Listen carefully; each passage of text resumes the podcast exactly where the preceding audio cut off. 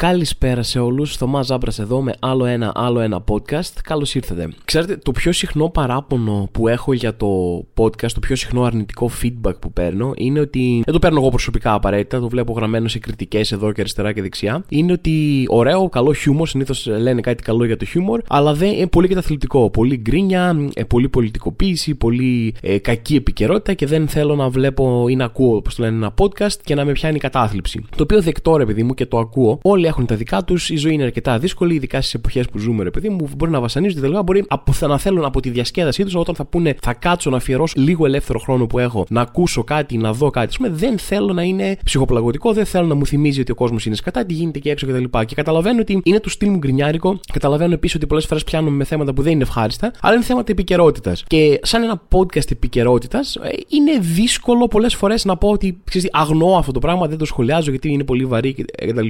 Όταν ήμουν μικρός, είχα διαβάσει κάποιο πείμα ε, κάπου στο γυμνάσιο, στη λογοτεχνία, ρε παιδί μου, κάποιο πείμα κάποιου ποιητή της αριστεράς, ρε παιδί μου, ή και, ή και κομμουνιστή, ξέρω εγώ, ποιητή, που είχε ένα. Δεν θυμάμαι τώρα ακριβώς ούτε ποιανού το πείμα ήταν, ούτε τι ακριβώς, μάλλον πώς το έλεγε συγκεκριμένα, αλλά το κεντρικό νόημα ενός στίχου ήταν ότι δεν γίνεται, ρε παιδί μου, να είσαι καλλιτέχνης, να ζεις μέσα στην κοινωνία και να μην εκφράζεσαι για κοινωνικά πράγματα, να τα αγνοείς, ας πούμε, κτλ. Και, και θυμάμαι ότι τότε με είχε ενοχλήσει, ρε παιδί μου, γιατί είχα από μικρός μία κλίση προς κάτι καλλιτεχνικό, μου άρεσε καλλιτεχνικά, μου άρεσε η κομμωδία, μου άρεσαν, ας πούμε, διάφορε παραστατικές τέχνες και έλεγα ότι θα ήθελα να κάνω κάτι για να διασκεδάζω τον κόσμο κυρίως και με ενοχλούσε πολύ να ακούω από κάποιον ότι όχι, πρέπει να είσαι σοβαρός, πρέπει να ασχολείσαι με τα κοινωνικά θέματα, με τα βαριά που γίνονται κτλ. Και, και έλεγα, σου πω κάτι, όχι, δεν χρειάζεται, επειδή μου θυμάμαι μια ε, μικρή παιδική, εφηβική αντίδραση σε αυτό. Όχι, έχεις άδικο, δεν είναι κανόνας αυτό που λες. Δεν χρειάζεται. Μερικοί άνθρωποι μπορούν να θέλουν να φτιάχνουμε κάτι, άμα γίνουμε καλλιτέχνες, να φτιάχνουμε κάτι το οποίο απλά να διασκεδάζει, ρε παιδί μου, τον κόσμο. Και κρατούσα αυτή την άποψη πάρα πολύ καιρό και ίσως την κρατάω ακόμα σε γενικές γραμμές. Δηλαδή, ε, έχω ξαναπεί εδώ πέρα ότι ο δικός μου στόχος για αυτό το podcast και η δικιά μου φιλοσοφία γύρω από την κομμωδία συγκεκριμένα με την οποία έχω καταπιαστεί, δεν μπορώ να μιλήσω εύκολα για άλλες τέχνες, τις οποίες δεν έχω κάνει και δεν έχω καμία σχέση, είναι πρώτα απ' όλα να διασκεδάσει, να σε κάνει να γελάσεις, να σε κάνει τέτοια και δευτερευόντως, άμα καταφέρει με κάποιο τρόπο να σε κάνει να σκεφτείς, ε,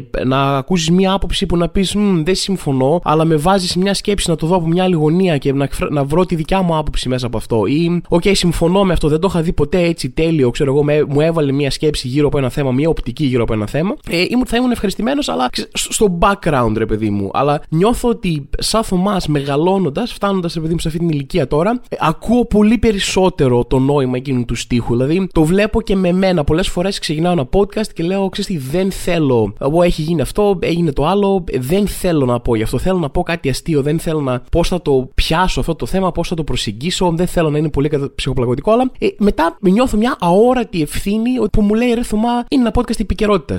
Έχει γίνει αυτό στην επικαιρότητα, απασχολεί πάρα πολύ κόσμο. Είναι εκεί, είναι κομμα... δεν μπο... όσο και να τα γνωρίσει εσύ συγκεκριμένα ρυθμού σαν καλλιτέχνη, είναι εκεί, ξέρω εγώ. Δεν, δεν ξέρω πώς μπορείς να ξεφύγεις από αυτό μερικές φορές. Δηλαδή υπάρχει μια αόρατη ευθύνη την οποία τη νιώθω πολύ περισσότερο τώρα και κατανοώ σε αυτή την ηλικία πολύ καλύτερα το κομμάτι αυτό. Οπότε με αυτή την εισαγωγή ήθελα να πω ότι αν είσαι από τους ανθρώπους αυτούς που μου παραπονιούνται ότι πολύ γκρίνια αριθμά, πολύ βαριά θέματα, δεν θέλω να ψυχοπλακώνομαι, ας πούμε, ε, θέλω να προειδοποιήσω από τώρα να κάνω ένα, ένα trigger warning, ρε παιδί μου, που λένε και η νεολαίοι ότι ότι δεν θα είναι μάλλον χαρούμενο αυτό το podcast, ρε παιδί μου. Ε, φαντα... Νομίζω φαντάζεστε γιατί πράγμα θέλω να μιλήσω ή για ποιο λόγο δεν θα έχει αυτή τη χαρά και αυτή τη, ε, δεν ξέρω, την ελαφρότητα ή την κομμωδία, ρε παιδί μου, σε μεγάλο βαθμό αυτό το podcast. Αυτό απλά σαν προειδοποίηση για όποιον δεν θέλει να μπει σε αυτό το trip και σαν λίγο οι σκέψεις μου γύρω από το πολύ συχνό παράπονο που μου γίνεται για τη θεματολογία του podcast. Το, εν πάση περιπτώσει, αν θέλετε να κάνετε κάτι πιο χαρούμενο, είστε ελεύθεροι προφανώς να κάνω και μια παύση εδώ πέρα Ωραία, εδώ πέρα μπορούσατε να έχετε φύγει να πάτε κάπου αλλού. Ε, και μετά θέλω να μιλήσω λίγο ρε, για, για αυτό που έχει γίνει αυτές τις μέρες. Μία ακόμα προειδοποίηση που θέλω να ρίξω εκεί έξω είναι ότι κατά πάσα πιθανότητα το επόμενο τμήμα του podcast δεν θα έχει ιδιαίτερη συνοχή. Όχι ότι είμαι ο βασιλιάς της συνοχής, εν πάση περιπτώσει, αλλά θα επιχειρήσω να πω κάποιες εντελώς αφιλτράριστες, εντελώς ομές σκέψεις ή παρατηρήσεις γύρω από το θέμα, γύρω από το τραγικό συμβάν στα τέμπη με τη σύγκρουση των δύο λεωφορείων. Με έναν τρόπο θα επιχειρήσω να γίνει αυτό το πράγμα με έναν τρόπο σαν να τα έλεγα σε ένα φίλο φίλο μου, χωρίς να ξέρω ότι υπάρχει ακροατήριο, χωρίς να ξέρω ότι έχω κάποια ευθύνη να πω κάτι σημαντικό. Ένα πράγμα που έχω ξαναπεί πολλές φορές σε εσάς, ότι μην επαφίεστε σε ανθρώπους που κάνουν κάποια τέχνη, σε ανθρώπους που γράφουν στο Twitter και στο Facebook και οτιδήποτε κάνουν βίντεο, είτε κομικά είτε άλλου τύπου. Μην επαφίεστε εκεί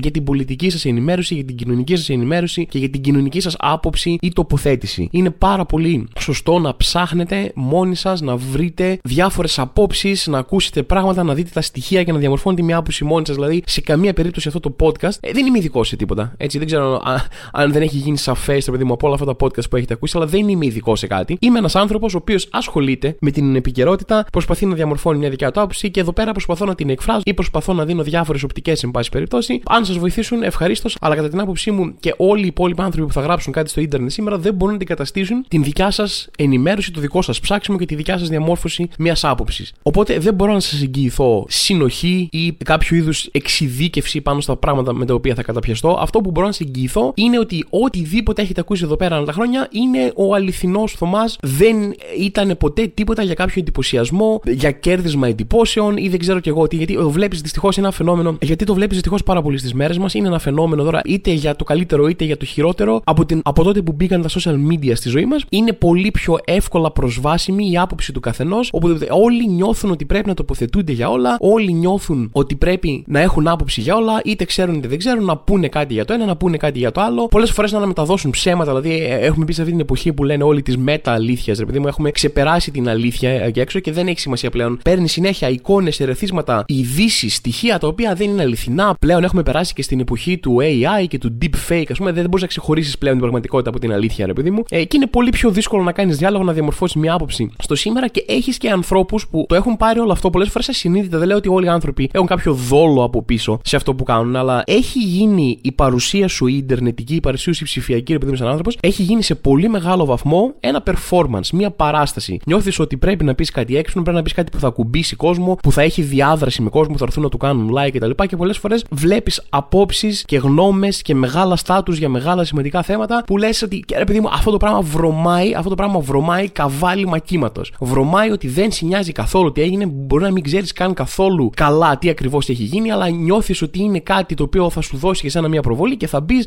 θα πεις Αχ, αυτό είμαι συγκινημένο, ε, Θεό, Παναγία και δεν ξέρω κι εγώ τι, για να είσαι στο zeitgeist, για να είσαι κι εσύ μέσα στα πράγματα, για να σου πούνε ναι, είσαι στη σωστή πλευρά. Μπράβο Γιάννη, μπράβο Μαρία, πολύ ωραία άποψη, κάτσε να την, να την μοιραστώ, τα είπες όλα. Και αν παρακολουθείτε την καριέρα μου, θα ξέρετε κι εσείς ότι κι εγώ έχω κερδίσει αρκετό, αρκετή προβολή τέτοιου είδους τοποθετήσεις από τέτοιου είδους βίντεο κτλ. Αλλά αυτό που μπορώ να σας εγγυηθώ, ρε παιδί μου, σαν Θωμάς, αυτό που μπορώ, ρε παιδί μου, να σας πω, ξέρω εγώ, σας κοιτάω στα μάτια και σας το λέω ειλικρινά, είναι ότι εγώ είμαι ειλικρινή, δεν θα μπω ποτέ σε αυτό το trip. Δεν θα μπω ποτέ, μ, κάτσε τώρα να γράψω ένα δακρύγρευτο post εδώ πέρα ή να κάνω δεν ξέρω κι εγώ τι, ένα story και να, να κλαίω και δεν ξέρω κι εγώ τι για δείτε με, ασχοληθείτε με μένα, είμαι κι εγώ μέρος, είμαι κι εγώ στη σωστή πλευρά της ιστορίας. Κάντε μου κάνα like, κάντε με λίγο γνωστό, ρε παιδί μου. Και αυτό που μπορώ να συγκινηθώ για το σημερινό rant, για το σημερινό ξεφόρτωμα σκέψεων γύρω από το θέμα, το οποίο έχει ξεκινήσει σε περίπτωση που το χάσετε. Έχει ξεκινήσει δηλαδή, δεν, μην νομίζω ότι θα πάει χειρότερα, κάπως έτσι θα είναι και το υπόλοιπο. Είναι ότι θα είναι ειλικρινές, είναι ειλικρινεί μου σκέψει όπως θα τις μοιραζόμουν με έναν άνθρωπο ή όπως τις μοιράστηκα, εν πάση περιπτώσει ενδεχομένως, με κάποιον δικό μου άνθρωπο γύρω από αυτό που συνέβη. Ένα ακόμα πράγμα που, που μπορώ να σας εγγυηθώ για τον οποιονδήποτε και έξω που είναι ε, κάπου, ανήκει κάπου πολιτικά, ρε παιδί μου, είναι ότι δεν θα είναι ιδιαίτερα πολιτική η τοποθέτηση του σήμερα. Ε, δεν θα είναι πολιτική, μάλλον με την συγκεκριμένη έννοια του δεν με νοιάζει να πω αυτή είναι η Δημοκρατία, φταίει ο Καραμαλής, φταίει ο Τσίπρας, ο ΣΥΡΙΖΑ, το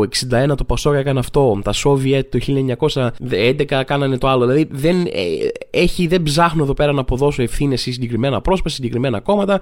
Οπότε όση ώρα το ακούτε, αν ανήκετε κάπου πολιτικά, μην έχετε συνέχεια την ανησυχία και μην κάνετε ανατομία στα λόγια μου για να πείτε ο Θωμάς είναι Σιριζέος, ο Θωμάς είναι Δημοκράτης και βγάζετε και δεν είμαι τίποτα από όλα αυτά. Ε, δεν θα υπάρχει κάτι τέτοιο σήμερα εδώ πέρα. Αλλά για να μην παρεξηγηθώ, ε, είναι προφανώς ένα πολιτικό θέμα αυτό. Είναι προφανώς ένα πολιτικό θέμα, όσο και αν αυτή τη στιγμή τουλάχιστον που χωροφώ εγώ το podcast η κουβέντα έχει πάει, η αφήγηση πιάνεται από το ήταν ένα ανθρώπινο λάθος, κάποιος έκανε λάθος, ο Σταθμάρχη. Ω γνωστόν αυτό το πράγμα, ρε παιδί μου, στην Ελλάδα και παγκόσμια, δεν είναι ελληνική πατέντα, το όταν γίνεται ένα δυστύχημα τέτοιου τύπου, όταν γίνεται ένα συμβάν τέτοιου τύπου και χάνονται ανθρώπινες ζωές και γίνεται, τραυματίζεται κόσμος κτλ., πάντα θα προσπαθήσουν οι υπεύθυνοι να κρύψουν οποιασδήποτε ευθύνες μπορεί να έχει συστημικά αυτό το πράγμα, να αγνοήσουμε τις υποδομές, να αγνοήσουμε, να αγνοήσουμε όλα τα υπόλοιπα και να εστιάσουμε ποιος ήταν ο Γιώργος και ο Κώστας που έκαναν αυτό το λάθος και αυτός φταίει, ξέρω κτλ. Που δυστυχώς ρε παιδί μου δεν μπορεί να σταθεί. Δεν μπορεί να σταθεί το αφήγημα ότι έκανε κάποιος ένα ανθρώπινο λάθος, δεν μπορεί να σταθεί. Όταν έχουν βγει ήδη και ξέρουμε πολύ καλά ότι οι υποδομές στην Ελλάδα στο, στα τρένα είναι χάλια εδώ και άπειρα χρόνια και δεν είναι θέμα αυτής της κυβέρνησης. Είναι ένα πράγμα που πηγαίνει πάρα πολύ πίσω αυτό. Έχουν γίνει καταγγελίες και ξανά καταγγελίε και απεργίες και απεγνωσμένα μηνύματα. Ε, σαν τραγική ηρωνία, την ίδια μέρα, την ίδια μέρα, ένας άνθρωπος ε, υπεύθυνος ρε παιδί μου του ΟΣΕ είπε ότι θα επισκεφτεί ο,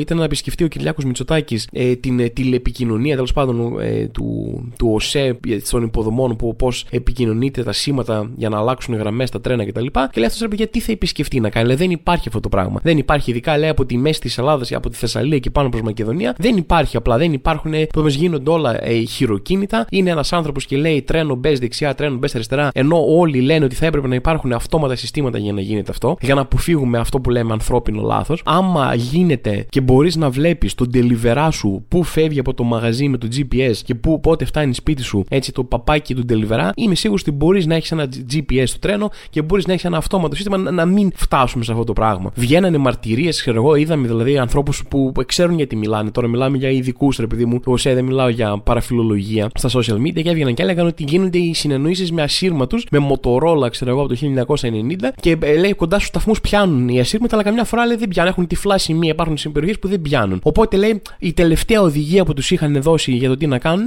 αυτό κάνουν. Γιατί κανονικά λέει σε κάθε σταθμό που πηγαίνουν πρέπει να τους πει ο τέτοιος ότι ξεκινάτε τώρα και πρέπει να ειδοποιήσει ο άλλος όταν φτάσουν στον δεύτερο σταθμό ότι φτάνουν τώρα και πού να μπουν κτλ. Και αυτό γίνεται με ασύρματο. Ένας άνθρωπος μόνος μπορεί να πάθει ένα καρδιακό, δεν ξέρω τι μπορεί να. Μπορεί, μπορεί να, να τελειώσει η μπαταρία του ασύρματο και να μην έχει να πάρει. Μπορεί να γίνει το οτιδήποτε. Ένας άνθρωπος μόνος του πρέπει να ειδοποιήσει για το πού θα μπει το τρένο και μερικές φορές δεν μπορεί καν να το επικοινωνήσει. Ακόμα και να είναι εκεί να μην έχει πάθει καρδιακό και να έχει και να λειτουργεί και ο ασύρματος δεν μπορεί να το κάνει γιατί ε, υπάρχουν τυφλά σημεία, δεν πιάνει ο ασύρματος. Αυτή είναι, έτσι λειτουργεί ρε παιδί μου το σύστημα. Και φωνάζουν οι άνθρωποι του έχουν παραπονηθεί, έχουν κάνει απεργίες και έχουν κραχτεί για αυτές τις απεργίες που έχουν κάνει άπειρα. Σε έχουν κράξει άπειρα γιατί κάνετε αυτό, ξέρετε κτλ. Πώς έχει ο κόσμος μια αλλεργία γενικά στην Ελλάδα με τις απεργίες, νομίζουν ότι απλά θέλουν να κάθονται. Όλα αυτά τα πράγματα μαρτυράνε, δηλαδή από την πρώτη στιγμή, όλη η πληροφόρηση που παίρνουμε είναι ότι υπάρχει ένα πρόβλημα σε συστημικό επίπεδο. Οι υποδομές του κράτους γύρω από τον ΟΣΕ είναι ένα χάος. Είναι ένα χάος. Έχουν παραπονηθεί άνθρωποι γι' αυτό, έχουν πει πάρα πολλές φορές άνθρωποι ότι παιδιά είναι επικίνδυνα τα πράγματα, πρέπει να κάνουμε κάτι. Δεν υπάρχουν σηματοδοτήσεις, δεν υπάρχει σηματοδότηση, δεν παίρνει ο άλλος. Ότι ξέρεις τι άλλαξε, μπες εδώ, έρχεται τρένο. Δεν μπαίνει σηματοδότηση από κάτω, δεν υπάρχει κάτι ηλεκτρονικά. Αυτό είναι ένας άνθρωπος με έναν ασύρματο. Και να πούμε ότι ε, οι υποδομές οι υποδομές του τρένου είναι κάτι που βαραίνει το κράτος. Είναι, είναι, δεν πάει στον ιδιωτικό, στον ιδιώτη αυτό το πράγμα, είναι κάτι που βαραίνει το κράτος. Οι υποδομές των τρένων ανήκουν στον ΟΣΕ που ανήκει στο ελληνικό δημόσιο. Αυτοί έχουν την ευθύνη για τη συντήρηση και τα Η Hellenic Trains αυτό που κάνει είναι ότι ερχόμαστε, φέρνουμε εμείς τα τρένα, τα κυκλοφορούμε και τα έχουμε εμείς τους ελεγκτές μας κτλ. Εμείς ε, είμαστε υπεύθυνοι για τη λειτουργία των τρένων, ρε παιδί μου, και οι γραμμές είναι, είναι δικές σας. Οι γραμμές τις χειρίζεστε εσείς. Γι' αυτό, όχι, δεν θέλω, πάρω, δεν θέλω να θώσω σε καμία περίπτωση Hellenic Trains. Ξέρουμε όλοι, έχω ξαναμιλήσει αυτό το podcast για τη Hellenic Trains και τις αστοχίες της όλες σε, σε κάθε προγραμματισμό, ακυρώσεις, καθυστερήσεις, λεωφορεία έρχονται και τους παίρνουν παλιά τρένα που τα έχουν βγάλει, που τα έχουν αποσύρει από αλλού και τα παίρνουν αυτοί και τα λειτουργούν στην Ελλάδα. Είναι μια εταιρεία παιδί μου που έχει κάνει, έχει η λειτουργία των τρένων τα τελευταία χρόνια στην Ελλάδα είναι ένα χάος. Οπότε δεν θέλω να πω ότι α, αυτοί καλή δουλειά κάνουν ρε παιδί μου, αλλά φταίει, φταίει το κράτος σε αυτό. Αλλά για το συγκεκριμένο πράγμα τουλάχιστον να διαχωρίσουμε την ευθύνη του ιδιώτη που δεν φταίει αυτός για τα συστήματα που υπάρχουν, θα έπρεπε να τα έχουμε εξυγχρονίσει εμείς σαν ελληνικό κράτος, εν πάση περιπτώσει. Και ενώ και τώρα και πολύ πιο παλιά όλοι οι άνθρωποι που είναι σχετικοί έχουν κρούσει πολλές φορές τον κόδωνα του κινδύνου γύρω από τις υποδομές που υπάρχουν στην Ελλάδα για τα τρένα, δεν εισακούστηκαν ποτέ και ούτε πρόκειται, δεν υπήρχε καμιά περίπτωση να, να, να κινητοποιηθεί κάποιος να φτιάξει τις υποδομές αυτές παρόλο που ήταν επικίνδυνες, παρόλο που είχαν προειδοποιηθεί γι' αυτό και δεν θα γινόταν ποτέ τίποτα γιατί είναι το σύστημα που δουλεύει ο κόσμος. Είναι σίγουρο το σύστημα που δουλεύει ο κόσμος στην Ελλάδα, είμαι σίγουρο ότι γίνεται τέτοια πράγματα και σε άλλες χώρες. Μέχρι να φτάσει το μαχαίρι στο κόκαλο, μέχρι να πεθάνει κάποιος, μέχρι να φτάσουμε σε ένα σημείο που θα έχουμε απώλειες, δεν θα κινητοποιηθεί κανένας να φτιάξει μια κατάσταση. Εκεί θα είμαστε τώρα, πάμε να δούμε τι φταίει και θα γίνει έρευνα και θα κάνουμε. Τι έρευνα να γίνει, ξέρουμε τι φταίει. Ήταν εκεί τα παράπονα. Ενώ,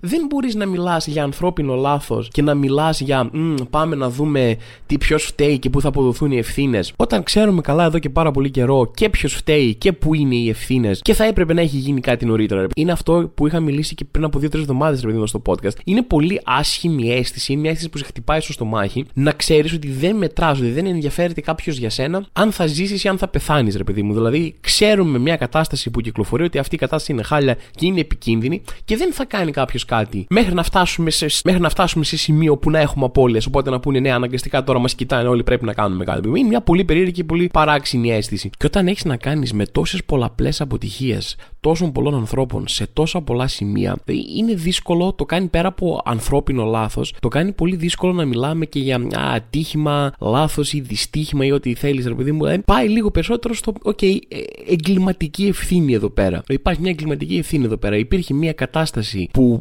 συντηρούταν πάρα πολλά χρόνια για την οποία είχε προειδοποιηθεί ο κόσμος και δεν είχε κάνει κανένας τίποτα. Οπότε πλέον μιλάμε για ποινικές ευθύνες, ρε παιδί μου. Και μετά έχεις όλο αυτό το πράγμα που δεν έχεις καμία εμπιστοσύνη, δηλαδή είναι ένα φαύλος κύκλος. Κανένας δεν κάνει κάτι για να διορθώνει τις καταστάσεις που είναι επικίνδυνες για τον κόσμο και κανένας δεν θα κάνει τίποτα για να τιμωρηθούν αυτοί οι άνθρωποι που δεν κάναν τίποτα για να προστατεύσουν τον κόσμο. Και είναι αυτός ένα, ένας απίστευτος φαύλος κύκλος ξανά και ξανά. Ρε παιδί θα δούμε λίγο πώς θα πάει και τις επόμενες μέρες. Και υπάρχουν πολλά πράγματα που μπορείς να συζητήσεις γύρω από το θέμα για το πού θα αποδοθούν οι ευθύνες, τι πρέπει να γίνει, τι πρέπει να αλλάξει ε, σε μεγαλύτερο επίπεδο, να πιάσει την πολιτική διάσταση του θέματος, την κοινωνική διάσταση του θέματος, αλλά υπάρχει πάντα και μια ανθρώπινη διάσταση του θέματος. Καμιά φορά πιανόμαστε την κουβέντα, μαλώνουμε με κόσμο, διαφωνούμε και δεν ξέρω κι εγώ τι, και χάνεται ότι υπάρχει μια ανθρώπινη διάσταση του θέματος που είναι οι άνθρωποι, που υπάρχουν πραγματικοί άνθρωποι εκεί έξω, οι οποίοι είναι άμεσα εμπλεκόμενοι με το θέμα. Είχαν δικούς τους ανθρώπους μέσα στο τρένο και τους έχασαν. Και σε αυτούς τους ανθρώπους δηλαδή, είναι όπως και όταν κάποιος δικός σου άνθρωπος από το περιβάλλον, το δικό σου, χάνει κάποιον που ήξερε και θέλεις να πας να εκφράσεις κάτι μεγάλο, κάτι παρηγορητικό, να, να, να, να του δείξεις με λόγια τα συναισθήματά σου βρίσκονται εκεί, ρε παιδί μου, ότι, είσαι, ότι συμπάσχεις ή οτιδήποτε, αλλά ε, δεν έχει νόημα. Δηλαδή δεν έχει νόημα να μπεις σε μεγάλες αναλύσεις, να,